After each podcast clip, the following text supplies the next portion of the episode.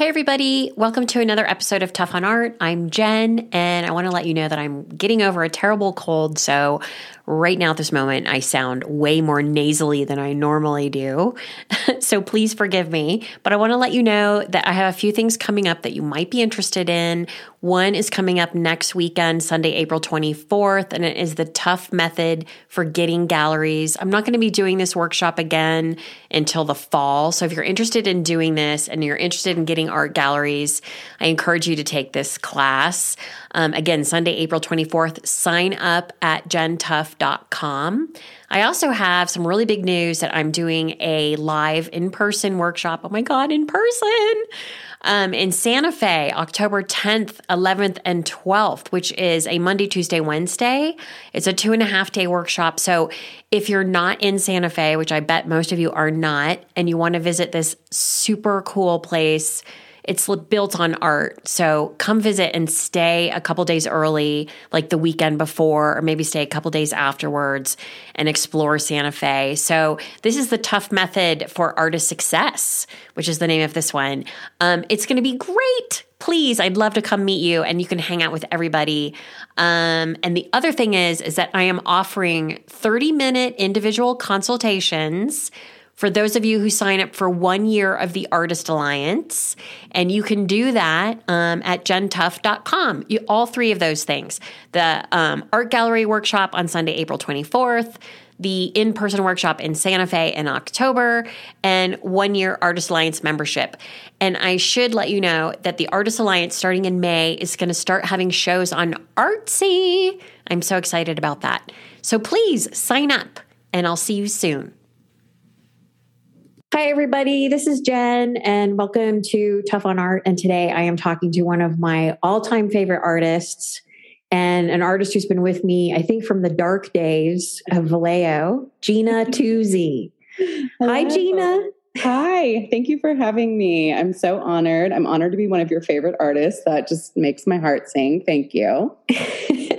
Where are you right now? What's going on in your life? I'm currently in my home studio in Blue Lake, California. I live in the Mad River Valley, which is in northern Humboldt County. And my painting studio is a converted dance studio. So I have a wall of mirrors, I have a balance beam, and all kinds of percussive instruments in here. It's a really incredible creative space that I've been able to convert to my sort of visual art space. Mm-hmm. Yeah, it's really cool. I'm, I'm Gina and I are talking to each other on Zoom right now, so I can see her space, which I've I've seen before via Zoom, and it's super cool. It has like paneling. It's very seventies Northern California. It's sort of yeah. the epitome of it to me. Yes, it is the studio I always dreamed that maybe I would have and never actually thought that I would find in life. And when I was first brought into this space, I was so shocked and overjoyed that I was trembling, which was a really bizarre oh. experience to have, like a bodily shock to having, you know, the the people who were sort of docenting the house for us to just really casually be like, and this will be your art studio. And, you know, it's huge. It's larger than than some homes I've lived in. So it's really incredible to to make work in here. I'm very lucky. Yeah. And it's such a beautiful place where you are. I think it's one of my most favorite places on the planet, actually, is Northern California, north of San Francisco, yeah. you know, more rural in the mountains, so green. I have a lot of friends who live in that area and have for a long time. So it's, it's special to me. Yeah. And you're, you're teaching right now, right? Tell me about I that. Am. I am. Yeah. I'm teaching all levels of painting at Humboldt State University. We've been transitioning slowly, and by we, I mean the painting area, because we're kind of a diverse mix of sort of decisions in my department of how to navigate teaching during the pandemic. So I've been slowly transitioning my students from online learning back into fully in person. So this will be the first semester fully back in the classroom with my beginning, intermediate, and advanced painters. Wow. And I know yeah. like the whole Zoom thing this last, because it's been like, what, a year and a half, I guess, right? Yeah. Like the Zoom thing. Two, oh, yeah, two. This is, we're we're chipping away at our second year. Mm, okay. Yeah. I have no sense of time. Zoom is a really hard way to learn such a nuanced visual medium. You know, I mean, it it can be done. You can definitely teach the sort of foundational techniques of painting online, but it is so much richer when you are in person having those great revelations about color and, you know, all of, all of the great things that come with falling in love with, with a new medium. And I'm really excited to go back to teaching painting one in person. I think it's going to be really beneficial both for me and, and for the students for sure. Yeah. Cause it's kind of, it's kind of when you're doing it by Zoom, you're not getting that. You of course can't see what they're doing in the very, you know, in detail. Right. Right. And then I suppose, you know, also just being in a room with a bunch of other people painting and in the same process, it kind of makes this energy that, yeah, you're, yeah, you're definitely not getting on Zoom. So that's... I think that's kind of the best part, you know, like the alchemy between students, the conversations they have after hours or the problem solving that they lend each other. I know that that was such a valuable experience for me as a student. And a lot of the feedback that I got at the end of this last semester when I was back in person with my upper division painters was that they were benefiting so much just from being able to be in the same room as each other, to learn from watching one another, to share techniques, to, you know, kind of cry on each other's proverbial shoulders about things that weren't working. That was the really important thing that they were so happy to return to. So I think it'll be really important for my students who are just learning the medium for the very, very first time, which can be, you know, really intimidating if you don't have any experience with, with, you know, painting materials or art materials. I mean, some of my students have never held a paintbrush. So it's really nice to have someone be there and be like, this is not scary. It might seem scary, but it's, it's really just like a hairy stick. It's not a big deal. Hairy stick. That's great. Yeah. Yeah. I had a student say that one time and I was like, you're right. It's totally just a hairy stick. It's not like a magic wand, you know, it's pretty, pretty caveman technology. Uh-huh. So tell me about your schooling.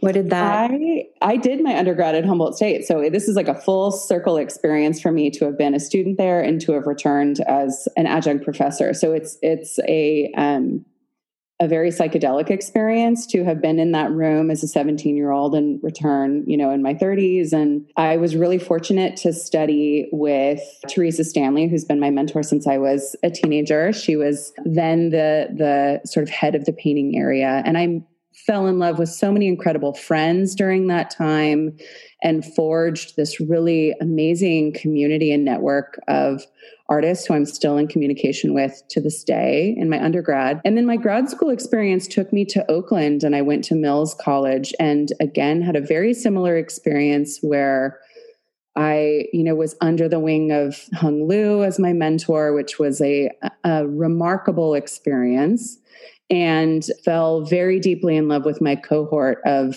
of sort of friends in grad school, people that were ahead of me in the program that were in the same year as the program as me. And, you know, I'm incredibly tight with so many of those folks still.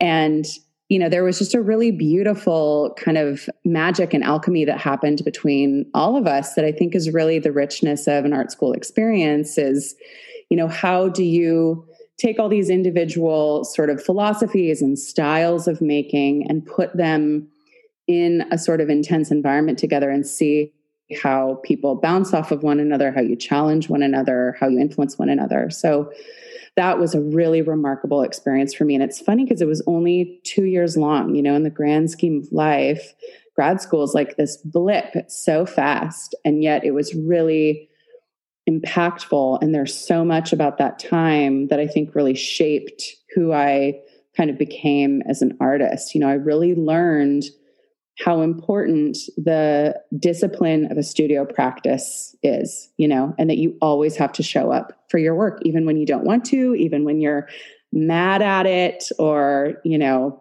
depressed about it for whatever other reason, you have to show up for it. So that, that was really beneficial for me. And that was kind of my, um, my little academic experience in a nutshell, but it really has had some longevity, mainly with the relationships that I made with people. Mm-hmm. Yeah. A lot of artists wonder if having an M F A is something that they need to do. And I always have been of the belief that an M F A allows you that time, just what you were saying, those two years of really intensive being able to really focus on your work and sort of refine it. Yeah. But what do you think about that? Do you think that your M F A has been um, really beneficial in other ways besides just what you just discussed, like as professionally? What do you, what do you yeah. think? Yeah. I, I think that something that was really beneficial about my M F A experience was that I made a great deal of connections in the Bay Area and was able to, you know, be introduced to a network of people who I still have contact with. And I think that was really incredible. It was kind of a constant, you know, we're going to have dinner with these people and then we're going to go to a talk with these people and so-and-so is going to come and do studio visits. And that was really, really beneficial. And I do think it can be done. That, that sort of, um, you know, I don't even know how to describe it. Kind of, it feels like a debutante ball or something, you know, that grand introduction to the fabric of an art world. I think people can do on their own. You can invite people to do studio visits. You can find ways to insert yourself into that community, but it's a lot easier when you have, you know, a sort of, in my case, a sort of bona fide superstar like the late Hung Liu to be like, this, you know, Ai Weiwei is making you dinner tonight and you are going to come and enjoy dinner with Ai Weiwei kind of thing. You know, I always tell my wow. students, like, that's not something I can't like get on the horn right now and, and, you know, invite someone to be making you dinner. That was really incredible and beneficial in the long run. But I do have some really kind of critical opinions about pursuing a master's degree at this point, mainly because of the financial burden. So, you know, I was twenty-four years old when I signed off on those loans, and it was right before the Great Recession, you know, immediately. It was immediately before. And I entered that kind of academic pursuit, assuming that I would be able to gain momentum and enter an economy that supported me and, you know, potentially one day, you know, buy a home and have a retirement plan and all of these things. And it was ultimately, I think, really, you know, naive of me to not realize that things were sort of starting to grind a little bit to a halt. And that financial burden, I mean, amazingly, I've paid it off, but it it took me sacrificing financially a lot for about a decade, which is, I realize, really fast compared to some people. I I hustled grants. I had side gigs. I went to a program where the second year paid for itself, kind of, in that I was teaching the painting classes, some of the painting classes. So, yeah, I, I think that I... I advocate my students and that people who are interested in looking to grad student grad programs, excuse me, really look for, you know, financially beneficial sort of avenues of doing it, because the interest rates on those mega loans are offensively high and, you know, there's not a lot of support for that. Yeah. Yeah. It's a little scary. Yeah. And I'm always amazed too at when artists come out either with a B F A or an M F A, knowing so little about how the actual business of art works. Yes. And it's such a disservice, I think, mm-hmm. that art schools are doing to students and artists, you know, when they're not sharing this kind of information. I mean, it's kind of shocking, you know, how many artists really don't understand how the business works. You do. I yeah. think you do, yeah. but I think you learned that on your own, I think. And, yeah. and, and through other artists that you were connecting with, right? Like yeah. who were really in the scene and sort of understood how things worked. Of course. And I think a lot of those lessons for me, uh, you know, came sort of the hard way, you know, and that's, I think a lot of us learn lessons from falling on our face, but it's not fun to have to, you know, have a conversation with someone about not paying you because there wasn't a contract. It was actually like a handshake and, you know, things yeah. like that. So I, I think that I am still learning so many of those lessons, but yeah, I definitely have learned some of them. You know, I, I've learned that having a steady income as an artist has been really, you know, outside of art sales has been really beneficial to my life because I have something that is concrete and that I can lean into. I'm really lucky that I have one of these rare and coveted positions in academia, but you know, it truly could be anything. You know, I could be, I could be working at a car wash. Like it's gotta be something. You have to have some yeah. sort of steady stream of income that can support the, you know, kind of fickleness and fluctuation of an art market, right? Which we can, like discern outside of like an art world. They do feel like different things. Mm-hmm. The art market, you know, it can, you know, it ebbs and flows. Yeah. And, you know, there's a lot of, I was just talking about this with someone the other day that, you know, you read all the time in the newspapers or whatever that the, you know, the disappearance of the middle class. Mm-hmm. And, you know, for emerging artists, you know, that's something to really think about because there really is a disappearing of the middle class, meaning that people really don't have disposable income to yeah. buy art with, right. you know, and, and there it's, I think that is, and the internet are two major factors of this, this changing, you know, art market for emerging artists. You know, people are really just starting out, whether they're coming out of school or they're revisiting art, you know, from years ago or, you know, or whatever. It's difficult. It's really difficult. Yeah. And kind of disappointing. You know, I remember reading this article when I lived in the Bay Area that was about, you know, Christie's and Sotheby's setting up these free uh-huh. workshops for young people in tech to kind of introduce them to this idea of investing in something that, you know, has value. It's going to accrue in value over time. And, you know, I think it was like a flash in the pan, those, those free workshops, you know, they never, Sotheby's never came back. Christie's never came back. It, it was falling on deaf ears. And that's an mm-hmm. interesting thing to see these demographics of, of wealth pop up in art kind of havens. And it feels like there's this total disconnect when mm-hmm. it could be investing. My God, if I made hundreds of thousands of dollars every year, I would definitely buy artwork. Like I yeah. dream of being able to, to invest in artwork. And yeah, it's really, like you said, it's really, really changed things. And, mm-hmm. um, you know, maybe in some ways for the better. Like I think you bring up a really good point with the advent of the internet being this really incredible platform for artists. There could be some democratization happening there, which I think would be fantastic. Yeah. Um, and yet, you know, I do think that there's something to say about buying work from, you know, someone who represents artists and can advocate for them and, and, you know, be a foundation of, yeah, I don't know, like, like help for how artists navigate everything. Cause it's impossible to be your own dealer and representative and, and secretary and archivist and cleaning person and the maker. You know, you, you mm-hmm. need a family of help to make it feel comfortable. Yeah. I, I mean, I'm totally for artists selling on their own, you know, like moving in that direction. I mean, yeah. because I think that's way, that's the way the market is going anyway. And the internet has had a lot to do with that, with that shift, but it is, it's so much work. And none of that, none of those skills are, are taught to people in school, whether B F A or M F A. I mean, it's, it's, you know, so there, and it's hard to find, I think, good places where you can learn that, where you can learn yeah. how to market yourself, how the business works, how to, you know, advocate for yourself, you know, read over contracts if you even get one, like what you touched on before, like, you know, right. most galleries or whatever don't even have contracts. It's still a handshake yeah. deal, which is so insane. But I yeah. suppose we're sort of on a handshake deal at this point, aren't we? No, I think we have a contract. I feel like there was a contract. Yeah. I think there was maybe at one point, maybe, I don't know. Yeah. I think that we have a contract.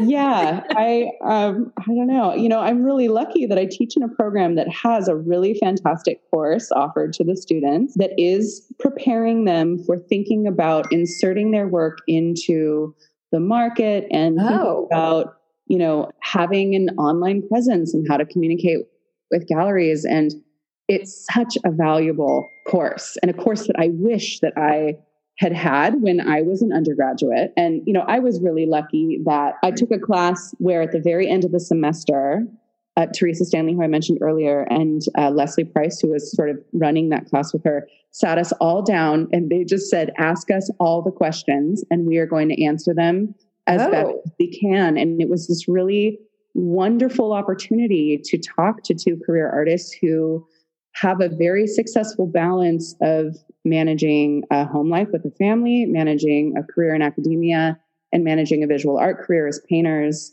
And they just, you know, they gave us the sort of verbal tools that we needed to be like, oh, I had never considered that that is maybe how I should communicate with this gallery, or maybe this is an opportunity that would be really good for me to pursue. so now all of that magic has been condensed into a class for all of our art majors, which is great. Oh, that's really great.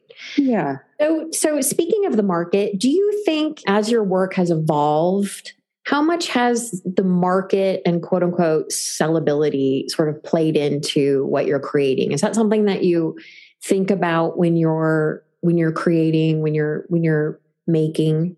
Yeah, definitely. I mean, I think that I would be lying if I said that it didn't affect how I think about bringing a painting into the world. I, I really try to consciously omit those thoughts, but every once in a while I'll, I'll think to myself like that, that just maybe wouldn't be a desirable size, or maybe that's not a very desirable substrate. And I, I would love for my work to be accessible enough for people to live with it.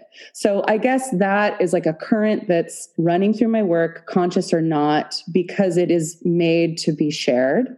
Ultimately, I, I do think that there are sort of elements that come into play, especially when I'm doing, say, a mural design, which is this whole other kind of new facet of my work, is doing public pieces. And when you're appeasing a larger community sort of scope or vision, you're definitely thinking about things like that. But when it comes to the work that, you know, say you and I kind of deal with together, I try to make sure that it's palatable to me and is something that I would want to invest in. So I do think that there is some level of me being conscious of sales and its sort of accessibility to, you know, potentially a collector, the art market. I, I, I definitely think that's entered the picture. You know, it wasn't so much a part of my thinking when I was younger, but when you start to find people who are really connecting with your work, they do become a part of the consciousness of running the larger studio machine. Mm-hmm. Yeah. Right. So when you first, when you were younger, when did you first decide that you wanted to go to art school, that you wanted to, like when you were in high school, what, what did you, what were, what were you, what were your, what were your thoughts around that back then? I, I knew from a really, really young age that I wanted to be an artist. I had this really fantastic set of neighbors that shared a fence line with my parents' backyard. So I was incredibly close to their their orbit, to their universe. They were married. They were probably, when I was a little girl, they were probably in their late fifties, early sixties. So they were nearing retirement. And he was a painter. He had this big, beautiful studio with a massive sound system. And he would make these very ambient abstract paintings that were made with, what is it called? Airbrush.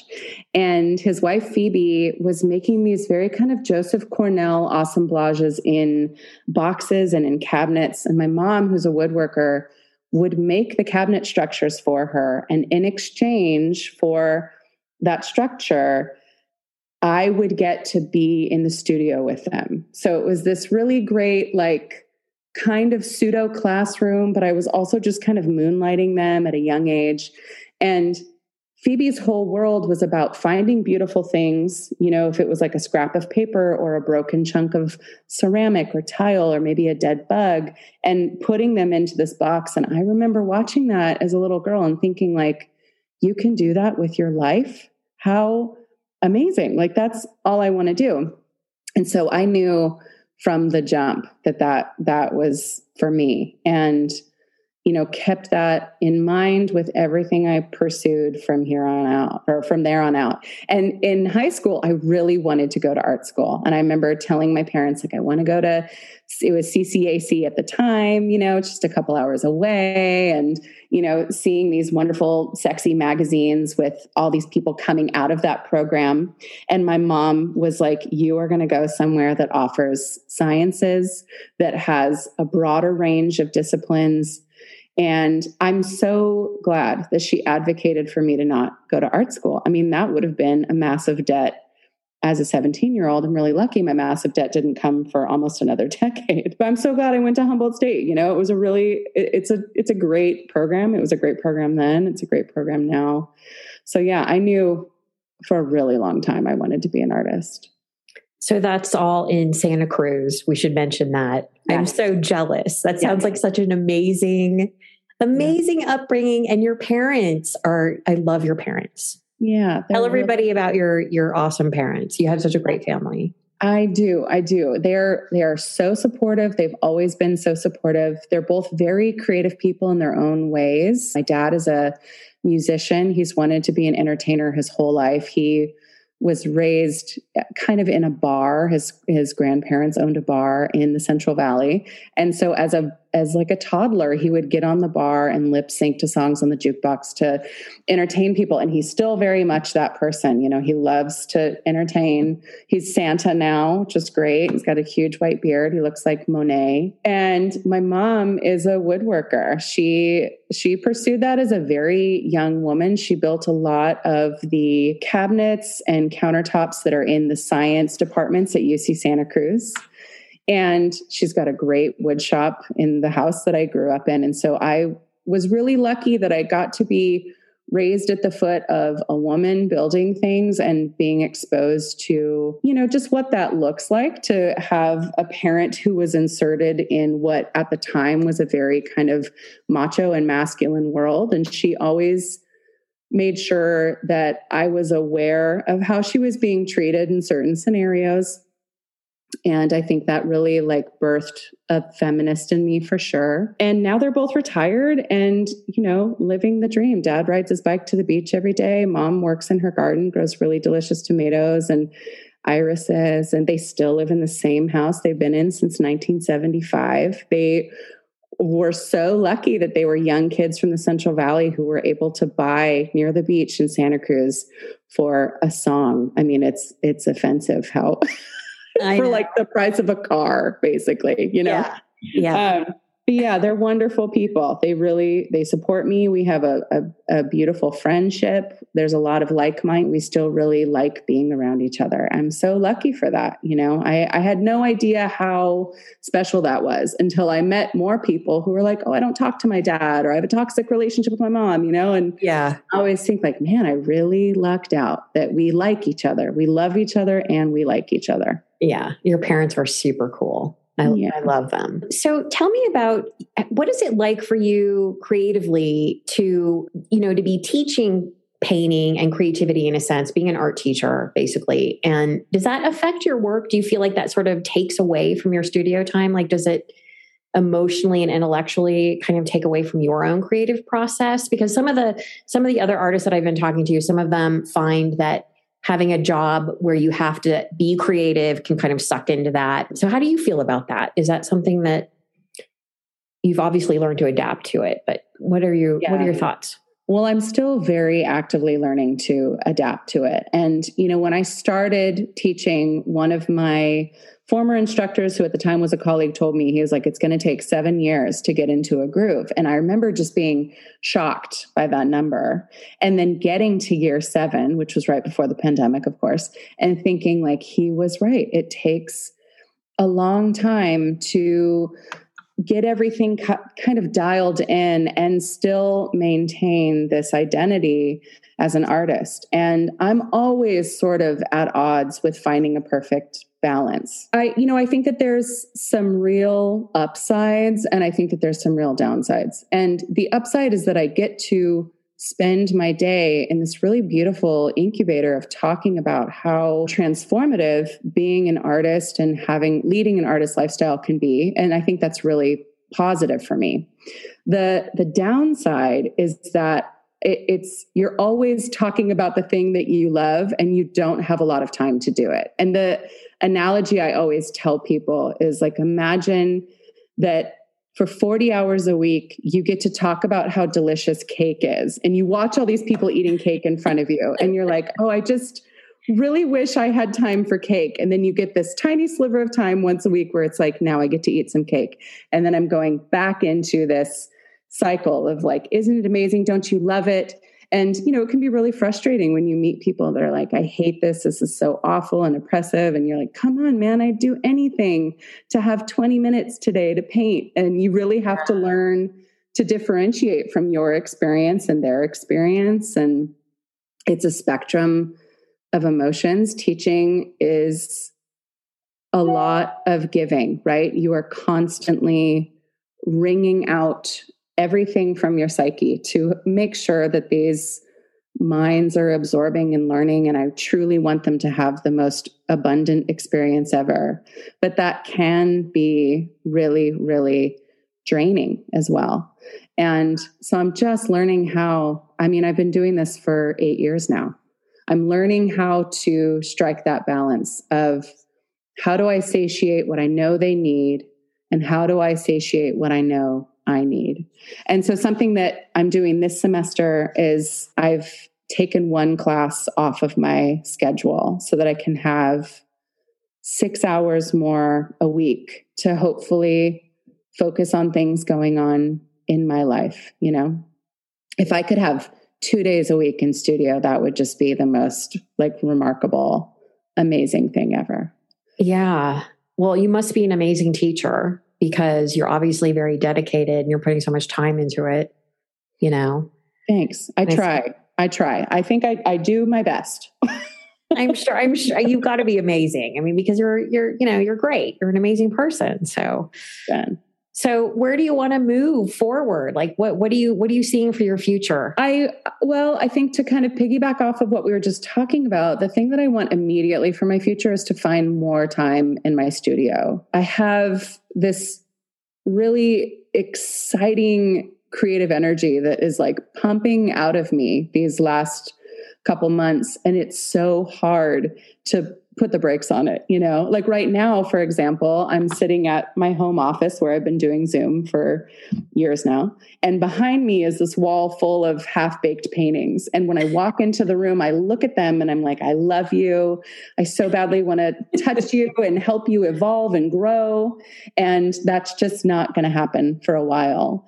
And so truly, I just want more time. But other than that, you know, I don't, I don't fully know. I, I would love to travel. I think that, you know, taking yourself outside of your comfort zone and inserting yourself into a new area can always be so inspiring. And I think is a really beautiful thing for artists to experience. Obviously now is not um, a safe time to do that. And I'm okay with that, you know, like camping around California in my little van conversion is still very satisfying and very inspiring for me, but I would really love to spend some time in Europe. I want to, you know, see some of those beautiful old paintings and just, you know, relish in their glow for a little bit. I think that would be really good for me to bring that energy back into my studio. But, you know, I don't have any really long-term plans right now. I think that's the really fascinating thing about living in a pandemic is that we're just going day to day, right? Yeah. Trying to, to stay sort of right in my mind and be strong for my community. And yeah, that, that's really put, put the kibosh on a lot of like long-term thinking, but I'm okay with that right now. You know, I'm, I'm really, I'm really lucky that I have a job. I have a space, got a great household. I live in this compound of women artists. It's like such a fun slumber party every night. And yeah, things, things are good. I'm okay with where I'm at now, but mainly I just want to make more work. I want to make more paintings. Yeah. It is hard to plan too, when we're in this pandemic thing, yeah. Because, you know, I get caught in this thing where it's like, is this just hopium? Like, am I just hoping that things, are, what yeah. if things get shittier? So then you're, you're just kind of in this place yeah. where it's like, well, maybe I shouldn't plan to go to Europe, like you were saying, or maybe, I, you know, and it just, I know what you mean. You're sort of forced back into this. Okay, well, we'll just, you know, for today, I'm going to do this, you know, maybe yeah. tomorrow I'll do that. Yeah. Did you get a chance to travel at all during that sort of magic window, like outside of California, you know, and I think it was like what last summer from like maybe July through October. Yeah, I totally took advantage of that tiny blip of time and yeah. traveled to your neck of the woods and got to have a delicious lunch with you. That's right. You were in Santa Fe. Yeah. I was in Santa Fe and I spent some really amazing quality time with one of my best, best friends and like biggest loves of my life, Annie Vote, and her husband, Scott Vermeer, and her son. And that was really important to me to just be able to have FaceTime with one of my besties in a place that I love. And we just battened down the hatches and spent some time in the natural world, hiking and swimming. And that was really great. But it also felt really scary to be traveling, and it felt really selfish of me to travel. I had really, I remember these. you talking to me about that. Yeah, you felt like not yeah. so good about it, but yeah, there was a part of me that was like, this is how transmission spreads. And I don't want to be a part of, you know, the problem. I want to take this thing so seriously. And at a certain point I was like, I have to see my people, you know, yeah. there has to be a balance. I navigate that all the time, you know, like how do we do the right thing and be true to, to our desires and our needs as a human being? How do we care for our mental health? Uh, you know, that, that is just constantly something I'm, I'm sort of grappling with, but I, I'm so glad that I was able to get out there for a hot second. And yeah, that was kind of the extent of it. You know, I did a little bit, I of course travel between here and Santa Cruz to see my family, and, you know, did some really fantastic camping, and that is so relaxing for me and so indulgent for me. I'm really lucky that I live in this part of the world that just is full of rivers and trees and beautiful, you know, untouched mountainsides, and spending time in that environment is really nourishing for me. In fact, I'm I'm making like a whole body of work about it right now that I'll have to send you some Ooh. send you some pics. Yeah, you you must. I I mean, I just love it up there, and I can't wait to see what you. I see some. Is that Bigfoot back there on your wall? Yeah, yeah, I'm okay. painting these kind of like Amazonian women that are walking through the landscape, and they're okay. sort of absorbing all of the elements of the natural world around them through their feet. So they're filling up with like flowers and, you know, stones from the river and colors from the river. And yeah, just thinking about, you know, a lot of kind of lore of big women. Yeah, cool. I love yeah. it. So it's yeah. like Sasquatchina or yeah, totally. It's definitely Sasquatch adjacent. Yeah. And it's in that very classic pose, you know, that yeah. just comes right out of Willow Creek. I can't remember those guys' names, but it was that, it's that very, you know, kind of archetypal photo of Bigfoot crossing oh, yeah. the river. You know, with those long hands. Yeah, it's been fun. It's been fun. And lots of naked bathers with their really strong tan lines, which is one of my oh, cool. favorite things about the end of the summer, is that kind of dual dual tone in in skin right. where you have the where the bathing suit was and where the bathing suit wasn't. I think it's just so gorgeous. Yeah. yeah. Oh, well, I can't wait to see more. Yeah. It's so good to spend time with you. Thank you for being with me. It's, yeah, thank you for having me. It's nice to spend time with you too. I like catching up on what you're doing, and thanks for thanks for sharing everything. And, and we'll talk soon, I'm sure. Yes, that sounds good. I would love that, Jen. Thank you for having me. All right. Thank you so much for listening and supporting this podcast. Your support means everything. If you'd like to learn more about the Artist Alliance community, send me a question, or learn about other events or projects coming up, please visit my website at w w w dot jen tough dot gallery. See you next time. That's our show today. Thank you so much for joining me and Gina. If you're interested in taking the art gallery workshop on Sunday, April twenty-fourth, or if you're interested in Santa Fe with me in October, or a one-year Artist Alliance membership with a thirty-minute consult, yay! Go to jen tough dot com. It's right on the front page. And have a great week. Thank you so much for listening. I really, really appreciate it.